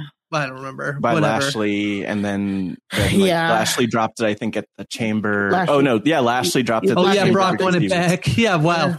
Wow. There's a lot wow. that's happened this year. The thing that my biggest pet peeve, just to be petty for a second, and this is probably also my problem with watching John Cena, who we will see back and probably be talking about in a couple weeks, is that like they wear they wear the same clothes. So I'm just like, this could literally be a picture this could literally be a picture from earlier this year. And they're doing yeah. the same freaking thing, Mari. Like literally this picture of them and the F5 and all of that. This, all of it. I'm sure we could find this Rinse exact image. I, this is what I was saying about like the, the, the, like about. classification of WWE that like, it's just like Roman versus Brock. That's the headline. And it's just like, I mean, I guess out there somewhere, the like super ca- or like maybe be like, yeah, okay, I'll pay for that versus like, you know, Lashley versus Roman or like whatever. But like, God, it's really annoying because like, not only is it like just the same thing over and over, but there's like no yeah. story. It's just like, yeah, Brock mm-hmm. shows up and he gets to fight Roman. Uh, yeah. So annoying. It's, and it, I'm like, I, I this run from Roman, like I don't understand why they think if anybody needs to beat him, they need it needs to be somebody on Roman's level. God, uh, Roman said he's on God level, God mode. Nobody's gonna, nobody can get that to that level. Yeah, exactly. Do a surprise, do a doubt like a diminutive baby face that overcomes Goliath. Like that is such a better. Oh God! I would have no. loved I'm so, I, I'm, I'm a you. little disappointed that they turned Finn because I think Finn could have been really mm-hmm. fun.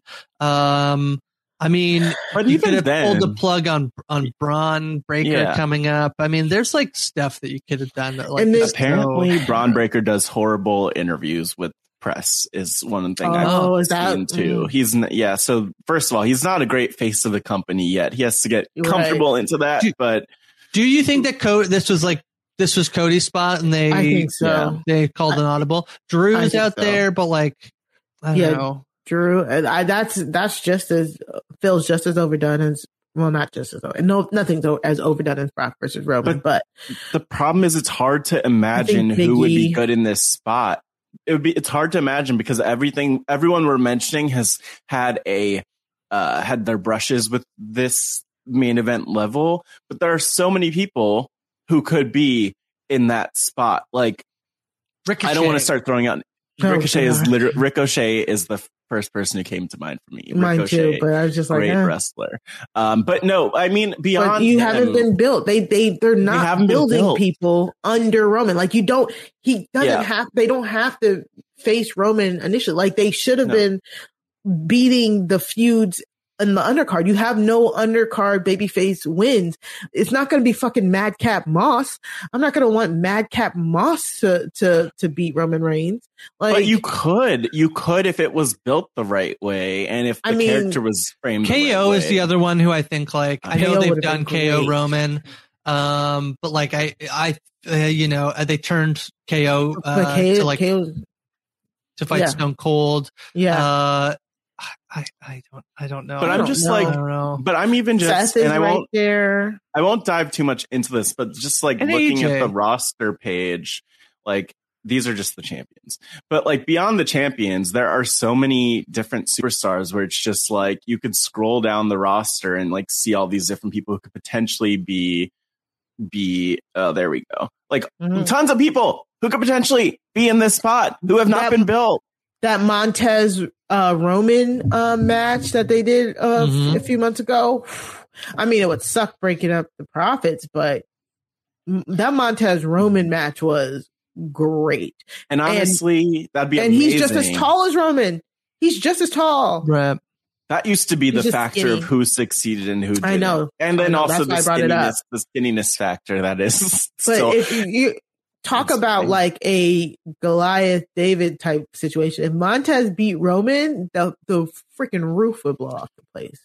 But there are so many other people too. Like Montez. Okay, that would be huge. And they could really make Montez a main event star and elevate him because people love to see him in the ring. They could do that with so many people though. And it's sad. Like, cause I, like looking at the roster page, you realize there are people who are on TV, and then there there are like even the people who are in NXT, NXT UK, where it's like, hey, what happened to? And I'm not saying that he's he should be at that level, but I'm like, what? Yeah, what did happen to Noam Dar? I haven't seen him in years. Actually, is he still on there? He is. Mm-hmm. And then you like all these other people who are super talented and and thrilling, and we just don't get to see them.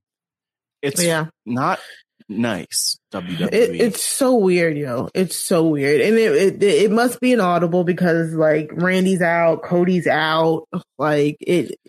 But it's just I don't I don't care. It's AJ whatever. is the kind of the one that surprised me, and then uh, seeing that he just like lost to Seth in the uh, qualifier was one that like I feel like you could definitely build up AJ as like yeah the baby face. Baby like, he had such a good mm-hmm. run in that like initial brand split. Um, like that yeah. fact of being the house that AJ built. Like that's some good stuff that I think you can put. Like there are people, and I just don't really understand how they're just like. All right, bring back Brock. You know, yeah, yeah. They really like AJ, KO, and Sami are always exactly. on that that that tier where it's like uh-huh. main event like they just push them to the main event and they could be it. Yeah. Like, and it just kind of sucks because right now, like, I would put Finn there too. Like they, they gave yeah, Finn a Finn run too. and then he got mm-hmm. injured, you of know, course. but yeah. If Sami, if Sami was a face right now and Sami beat Roman, like, I would lose it. Like, it's just, it just kind of sucks, truly. It's wild that um, Sami has become so good at being the character that he heel, is right yeah. now that it's hard to remember that like he was like the baby face of like the NXT, like the NXT rebrand, uh, like yeah. when it became that indie promotion. How good that like stuff with KO so was. Good. It was so good. Uh, the Nakamura match lives rent free in my brain. Oh yeah, yeah. Takeover oh, yeah. Dallas was exceptional. I think it's still my favorite takeover from start to finish. Yeah. Um, Probably yeah. maybe one of the best of all time that will for me. You know, I mean, American- we're we're past that era of NXT, unfortunately. Yeah. Oof. All right. So just a little bit of AEW before we go. Uh, Jeff Hardy was suspended indefinitely after being arrested for another DUI. Like this happened so early in the week. I forgot yes. about it. It like happened on like Monday or Sunday. It literally. Something. Yeah, so uh, this one actually means because of the amount of times he's been arrested for D- it's a felony DUI. Uh, so yeah, I have much sympathy for people who struggle with addiction. Uh, it's Same. a tough uh, thing to to fight. Uh, I think like uh, boy, I he you need to figure out how to not be getting into cars uh, and driving. Yeah, and it's so it's like lucky Uber. that he's he has not uh, he has not hurt anybody uh, other than him himself. Uh, yeah, uh, being behind the wheel of a car. So um, Tony Khan apparently has he's been suspended without pay yep. uh, mm-hmm. until he treat uh, completes a rehab uh, treatment. So um, I don't know. It just feels like this guy can't figure out how to find the coping and mechanisms to work. I mean, it, it, and it just goes to show you, like people were saying, like, oh, you know, when Jeff got released from WWE, he was faking it so that he can get released. That's what a lot like, of people said. Yeah. And it's, like, and it's wild. And here's the statement from Tony Khan, by the way. I'm just pulling that up. But the thing that I think is, well, there's a lot here. So statement from Tony Khan, which is nothing surprising, but it's just like, we were able to resume contact with Jeff Hardy this afternoon. AEW does not condone Jeff's alleged behavior. We've made it clear to Jeff that we'll uh, that will assist him in getting treatment for substance abuse issues, which he has indicated that he's open to receiving. In the interim, he's suspended without pay and so on and so forth. And then the statement also points to um, SAMHSA, S-A-M-H-S-A for the listeners, um, mm-hmm. and the national helpline. Um, and if you or a loved one need help with addiction, you could call that number, which is 1-800-662-HELP or 1-800-662-4357. The thing though that I want to just point to with this is that it's just really frustrating with Jeff because, well, one, this, just to point to something in this story, he was driving at like nine something a.m. I don't know if they oh, the wow. exact so, time that they booked it. It was a.m. though, as opposed to p.m. So um, in rush hour traffic. So the story uh, from Wrestling Observer is that, yeah. and I think it's a Brian, no, it's an Ian Carey story, is that um, the Hardy Boyz were actually supposed to, uh, so that the, the, Young Bucks ended up winning the AEW Tag Team Championships this past uh, week, setting up uh, Christian's heel turn on on uh, Jungle Boy to set up that storyline. Apparently, it was the Hardys who were supposed to uh, be in yeah. that ladder match and, and win, but after their match with the Young Bucks at Double or Nothing, they realized that like something was up with Jeff. So they were sending him for a brain scan. And yeah. so apparently he drank before he went to go get this brain scan done. Uh, so Whoa, he says yeah. in the, he, you can watch, I mean, also the video is like t- the, three cops pull guns on Jeff Hardy, which like, yeah. Okay. Uh, and then, yeah, he does say like, I was going to get a brain scan done. Uh, so yeah, I think that this is like probably, I, I mean, something deeper. The saddest thing I think about this whole thing is that like wrestling just takes this toll on your body. That like when you yeah. talked earlier, like is Survivor good for anybody? Uh, is wrestling like good for anybody? Probably, I yeah. really not. That, um, yeah. And this much and doing the stuff that Jeff Hardy does, I think is like probably led to probably like you know uh, some brain injuries that like have been unresolved. Like uh, Matt Hardy we want to talk about somebody who like had a concussion and wrestled through it, like when he fell off that thing with Sammy, um, yeah, and they yeah. just continued the match. You know, like I think this is another like big thing that wrestling has to figure out. That I think this story is like uh-huh. emblematic of a lot of problems. That like probably this is like as much as like Jeff Hardy is prone to addiction. Um, there's also probably a lot at play that like keeps him in that cycle. Uh, yeah. So mm-hmm. this is mm-hmm. sad. Yeah. I mean, yeah. and also like the influence of money and things too. I would like to think that he wouldn't do all this for free, um, and risk himself as much as he does. And there is a lot of enabling when it comes to Jeff in terms of yes. just like, let's book him, let's have him on because he's Jeff. And we think, and I do appreciate, like, I think people do deserve second chances and opportunities, but to his, de- it, like, there's a I think a lot of it's to his detriment for the fact that he's a draw and he could, he has so many fans and it's unfortunate. And then it's also sad, kind of to your point, like just with the brain scans and brain injuries of it all, is that this man is a millionaire. Like he could get flown in an Uber helicopter if that's a thing. Yeah. Or like get his own charter. Like he could pay for a driver. He could have so many things. And clearly there's a lot there that goes beyond like it's not a situation of like you or me like oh how do we get to this appointment? Oh i'm just going to uber around or i'm not going to drive or i only have the option to drive. It's like you could have like a driver that takes you around everywhere. You could and i i look at the people around him and i just worry like just like, like Matt, I don't know if it's Matt, yeah. I don't know who it is, but just if people could be like say jeff you have the funds to do anything you could have someone take you around but mm-hmm. it's just like the, there's destructive decisions and that's i guess the cycle of addiction and also of whatever wrestling does to you which clearly yeah. isn't good and and just to link this back link linking it back though to like Naomi and Sasha and others, and this is something that I mentioned the week that they walked out, is I think we need to give wrestlers a lot more leeway than we do. There's not a union yet, obviously, but they are actually killing themselves or harming, like they're not adding to their lives each time that they're in the ring. They're not helping themselves each time they're in the ring. And I don't think mm-hmm. people think about that enough, but Jeff is an ex- maybe an extreme example of it because he does a lot of really extreme stuff. Um, yeah, no pun intended. Exactly. Yep. All right. Uh, anything else, real quick, uh, Grace on AEW? I know they kind of had like a little. Um, yeah, they, they were they Forbidden Door, right? They're, uh, yeah. which is uh, they do a lot of Promotion. this. They don't run a ton of pay per views. They do have a pay per view coming up, not this week, but next weekend. Next um, weekend, yep. Next weekend, uh, their Forbidden Door pay per view, which yeah. looks like it's going to be. It should be very fun. Uh, the title situation is a little bit like it's very messy. Um, I think they super had to call an audible with uh with Punk being injured, and so they set up this sort of like eliminator thing to try and figure out, but they ultimately just like were like, yeah, okay, we'll just have Jon Moxley fight uh, Tanahashi uh, for the title. This it was kind of weird the way they like tried to figure out a way to like make it feel like it was a tournament of some sorts when we all just kind of knew, yeah, they're probably just going to have Moxley face Tanahashi and Moxley probably will become the interim champion. Uh, well, CM Punk is injured. Yeah. I really like the interim champions. I, I really yeah. like that. And yeah. then like, cause they did it with Cody and Sammy as well. Um, I think that's really fun rather than like vacating the title. Mm-hmm. Um, AEW, like I think that like they have such a bloated roster at the moment that it, it can feel kind of tough. I thought this show uh, was one of the better shows in a while in terms of like how much fun stuff. They're very clearly uh, uh, Ortiz, who I'm a huge fan of, had this mm. wild moment this week with uh, where um, he lost to Jericho in a hair versus hair match. And as he's shaving off his own, they had a barber, but he's like, no, I'll shave my hair off. And Eddie Kingston's with him. And as he's just shaving his hair, he just keeps going blood and guts, blood and guts. It's like a, like, for me, like it feels like a star making moment almost with Ortiz. Mm. Uh, they're clearly setting up like, uh, the Jericho Appreciation Society versus like this oddball group of like Ortiz, uh, Kingston, uh, Santana, some other guys in there that they'll, they'll do blood and guts with.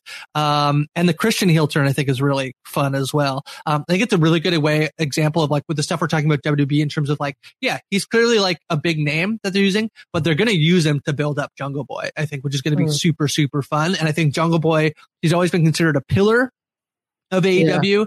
Yeah. Um, but mm-hmm. I think like he's sort of been like stuck in, I think the pillars are a little bit of like a, it felt like a really cool thing about a year ago. And now it feels less like a thing. They have so many people that like people. The, the, idea of this pillars. But Jungle Boy is still somebody who I think could be like a megastar for AEW, but he he's never had like a story he can sink his teeth into. Uh, and I think this thing with Christian will be really really fun. I'm really looking forward uh, to that.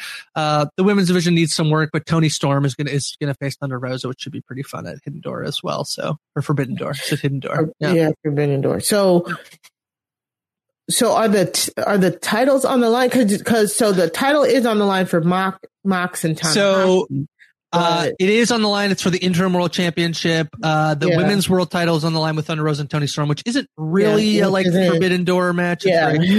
um, no. Orange Cassidy is going to challenge Will Ospreay for the uh, United States, uh, like the the IWGP championship. Oh.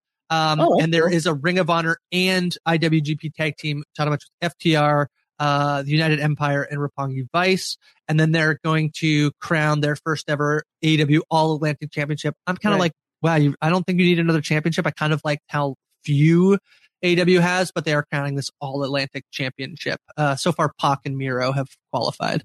So, mm. so it'll be a fatal four way match. So the the tag team, um, is that just so are the would the championships change hands in the? So it's a winner take all match for Ooh. two sets of titles, which is FTR's uh, ROH, ROH? Uh, championship and the U. Uh, who else? Who's the current IW? I guess uh, the United Empire or the okay. IWGP Tag Team Champions. Yeah. Jeez. Okay. Yeah, the, it's the, very like interesting. You watch a show yeah. and like uh, there was something on last night where like there's like yeah, I think it is. It, it was um Dax Harwood fought Will Ospreay, and there's like three title belts from three different companies like yeah. hanging around. AEW is like, you know, this Forbidden Door thing has been. I don't know. I think it's kind of fun, but it could be. I could also see where I'd be like, I am confused.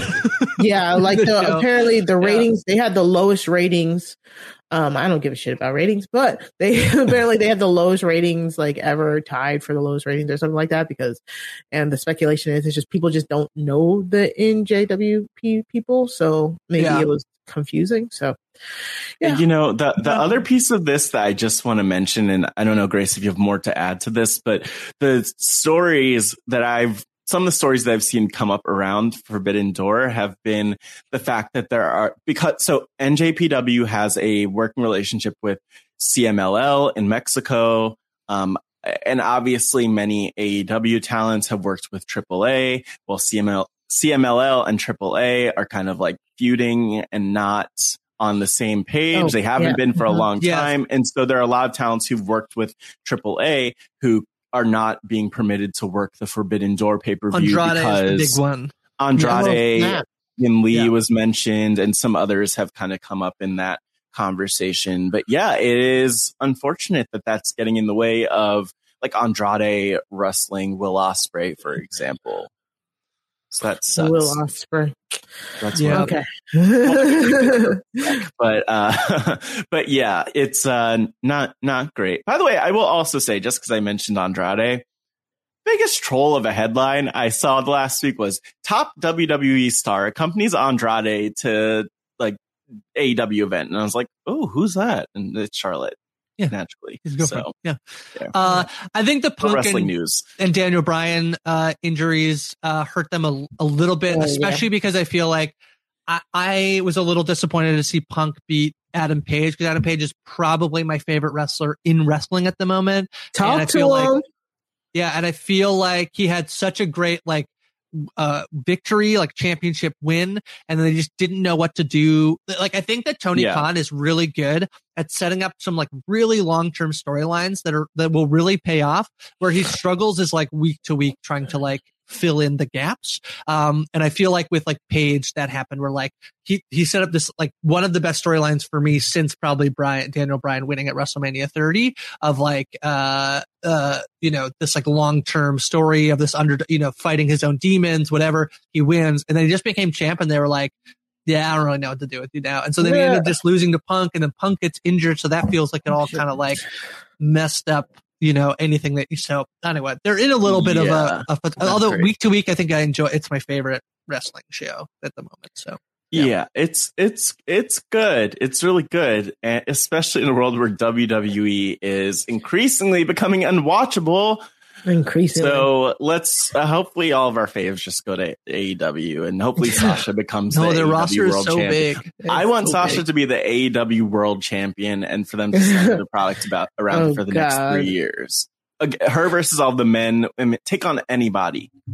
That's what I want for Sasha. Well, putting out. Um, well, that's it. That that is that is it. Uh, Thank you both. This has been a, a, a very hard episode to do. Um, but I'm I'm glad to do it. Like we again, we don't report to be wrestling news. We are not, not journalists. We aren't breaking any news. We are just uh, reporting what is the biggest stories. I mean, you you could just you cannot avoid what happened this week. This week week was ridiculous. It was wild. So um I hope you guys enjoy this. Again, we'll take we'll take suggestions for names for these types of episodes. There will not be a highlight playlist um, this week no. because again, no highlights. Um, but uh, Grace, can you tell the people what you're up to? Yeah, so uh, podcasting about Peaky Blinders over on Poster Recaps currently with the one and only Latanya. Uh, so that's been very fun. Also doing weekly movie coverage, covered Jurassic World Dominion uh, just Sterling last week. This week we'll be covering I think two movies. Going to do Lightyear uh, with Felipe Ooh. and Spiderhead. I think uh, with Philly, and I think Ooh. the return of Ariel, who has been uh, on a bit of a, uh, a vacation, uh, so has not been Lucky. on Poster Recaps Theater. Um, on Rob is a podcast, do the Offspeed podcast where we dive into different worlds of sport. Um, this past week we talked about the transfer window in like English soccer, as well as uh, Levine and I used a simulator in true like Brant Steele mm-hmm. fashion uh, yeah. to simulate the NHL Stanley Cup playoffs and make our official prediction. And then Matt and I are doing The Pride Has Spoken with Evie Jagoda from season 41 of Survivor. Uh, it's really good celebrating LGBTQ survivors all month long. So that's been fun. Get yourself a t-shirt. I'm wearing one right now. I'm wearing the Pride Has Spoken t-shirt. Get one. Uh, I'm so and, uh, jealous. we and, need uh, merch, Matt. No, yeah. we don't. We need to just wear the Pride Has Spoken shirts and proceeds from that go to Gender Benders, yeah. which is a phenomenal organization, trans-led organization in the South uh, I love what Grace, how Grace kind of put it. You know, the, so much legislation trying to legislate trans people and, um, you know, trans people primarily out of existence, um, and gay people out of existence. And so, um, it's important that these organizations are supported, pushing them forward, and you could buy the shirt. And Um, Grace is wearing the shirt. I have this yeah. black one that you could see if you're looking at the YouTube version. I'm not wearing it right now, but you could see it on the screen. And um, yeah, it's it's uh, it's. I saw the maroon awesome. version. That was slick. Yeah, you can get any Love. color. Uh, somebody requested a baby sizes. You get it yeah. in like children's oh. baby sizes. You get it on that a mug. Amazing. It's great. Yeah. yeah. All of the Ooh. things. And I think, I don't know if I just said it, but we're closing in on a thousand dollars of, of raised for gender benders. That's yeah. something that we, you know, buy the shirt. If you like me and Grace and want us to be happy, uh, buy right. the shirt. That's right. That's exactly what you need to do. Uh, well, Matt, what, right. what, what else are you doing then? Oh, well, other than the Pride has spoken, where this past week you could hear me on the podcast in the Grace spot, I'll call it, doing the intro and outro um, of the Amy Cusack and Tai Trang interviews. Um, you know, that was that it was it was great to be part of that. Um, I am uh, gonna be part continue to be part of the, the Pride has spoken this month. So check that out because this next week on the podcast, Grace and I are doing a little bit of like a podcaster panel conversation, getting the perspective of fans when it comes to representation and all of the things as it relates to LGBTQ plus people and survivor. And so that's coming up. And you could also hear Grace on the last, the latest episode of Pod Friends that that's come out. Um, and so that was really phenomenal to have a conversation with Grace. I'll say great having the conversation. Uh, it's weird that you're here, Grace, as I say this. Great having the conversation in real time. Even better listening back. And I've heard a lot of great feedback on that one. So tune, tune into Pod Friends. There'll be episodes coming out all summer and another episode coming out this week. So just keep coming. They're pretty evergreen, which I love. So you could catch up on the old episodes of that too. And um, yeah, that's the thing. And then Big Brother's coming up, obviously. So I think all of us will probably pop up in some Big Brother coverage. But those are the key. Those are the key things for now. And I'm probably forgetting something. But follow me um, at Matt Scott GW on Twitter for all of the updates on random things. Mari, okay. where could the people find you? I should well, ask of course, here with you on the oh. Wrestling RHAPup, but also every Tuesday, me and Sarah Carradine bring True Crime Tuesdays to RHAP um, with our Crime Scene podcast. Uh, crime Scene is a true crime review podcast where we um, put documentaries, docu-series, uh, crime dramas under the microscope and give our ratings and recommendations on each property. So, um, uh, uh, this past week we dropped captive audience review with uh, Lisa Stanger, one of the um, winners of Survivor New Zealand. She she was amazing. She was awesome. She had a very long list of recommendations that I all, I co-signed all of them. So go check that out. And coming up this week, we will be um we will be having a discussion about oh. um the FLDS. So um if you want to Mari uh, what? What is the FLDS? Well, that they have to tune into crime scene to figure out. If you oh. want to uh, hear us talk about keep sweet, pray and obey, go and subscribe to the crime scene um, podcast feed by going to robhasawebsite.com slash crime feed. And you can follow us on Twitter at crime scene RHAP. That's C R I M E S E E N R H A P on Twitter. Um, and, uh, that's how you listen to me and Sarah.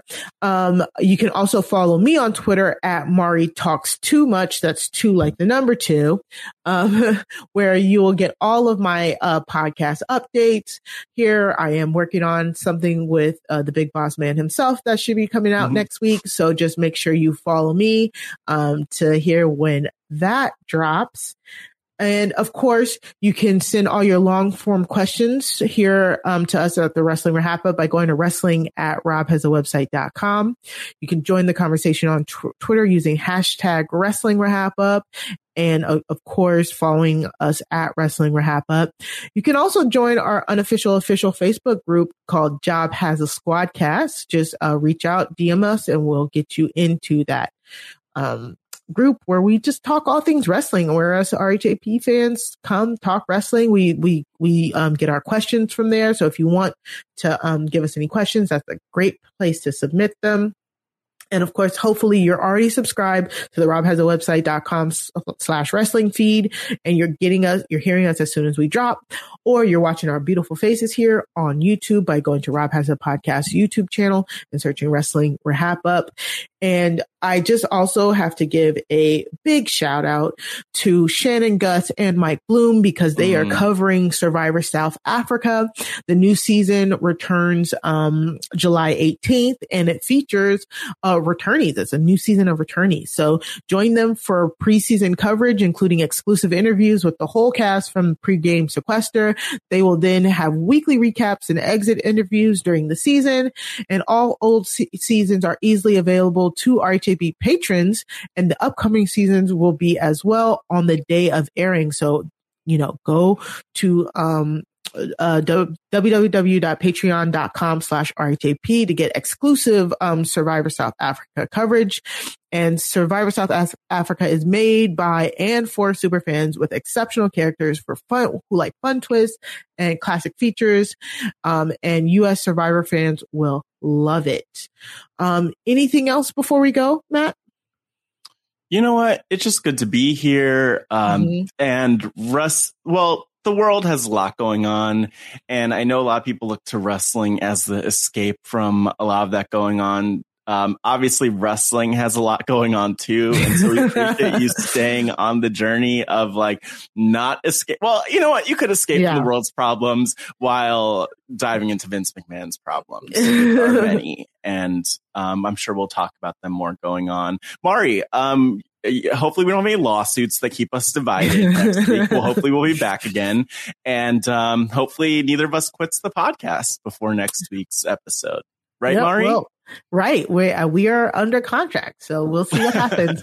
I actually uh, just got named interim CEO of the pod. So yes, you are interim CEO of the pod. Rob told me he had to step down. Yeah. Yeah. So big boss man himself. Now. By the way, we I know I just wrote down someone needs to photo. I don't know who that someone is. It's probably not going to be me, but Photoshop Rob's head onto the big boss man's body it would be like the oh, ultimate wrestling RHAPup reference. Please, that should be our thumbnail. Yeah. Thank you, Tricky, Tricky, uh, who does our graphics. Thank you for yeah. listening to the podcast, definitely, and for making that graphic. Yeah. Awesome. And remember, wrestling is for everybody, but not all wrestling is for everyone. See you guys mm. next week. Bye. Him up, lay it down just like Matt Mari. Wrestling liver half up's gonna make it sorry. Feeling like the rock cause I'm driving in Ferraris and we coming every week and it's feeling like a party. Full of Ric Flair, huh? Showing out like Bianca Belair, huh? Best podcast, it in the air, huh? My rings and we win it, don't care, huh? No cap. Throw 'em up, lay it down just like Matt Mari. Wrestling liver half up's gonna make it sorry.